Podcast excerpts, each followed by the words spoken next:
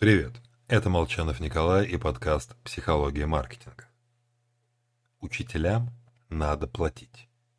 Эту максиму я помню с начала 90-х и слышу до сих пор.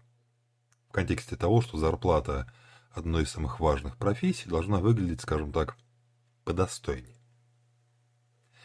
Лид и Фрейер пошли чуть дальше и задумались, а может стоит платить учителям больше, чтобы их результаты, точнее результаты их учеников, стали выше. Вот э, в ходе исследования они решили простимулировать примерно 150 преподавателей 9 школ в Чикаго. Одним учителям сказали, что по итогам года они получат премию, если успеваемость учеников вырастет. Другим, напротив, выдали деньги сразу. Но предупредили, что в конце года вознаграждение отберут, если среднебалчащийся учащихся не достигнет целевых показателей. Третьей группе повезло меньше всех. Она была контрольной, и там ничего никому не обещали и не давали. Собственно говоря, поэтому и успеваемость студентов в ней осталась примерно на том же уровне.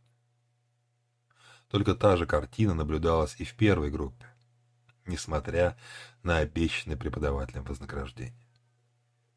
На новый уровень учащиеся смогли вытянуть лишь те учителя, которые в случае провала потеряли бы свои кровные деньги.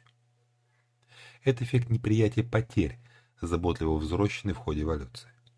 Любители рисковать имеют хорошие шансы погибнуть, так и не оставив, не передав свои гены потомству. Выживали осторожные, дующие на молоко, охотники на синиц.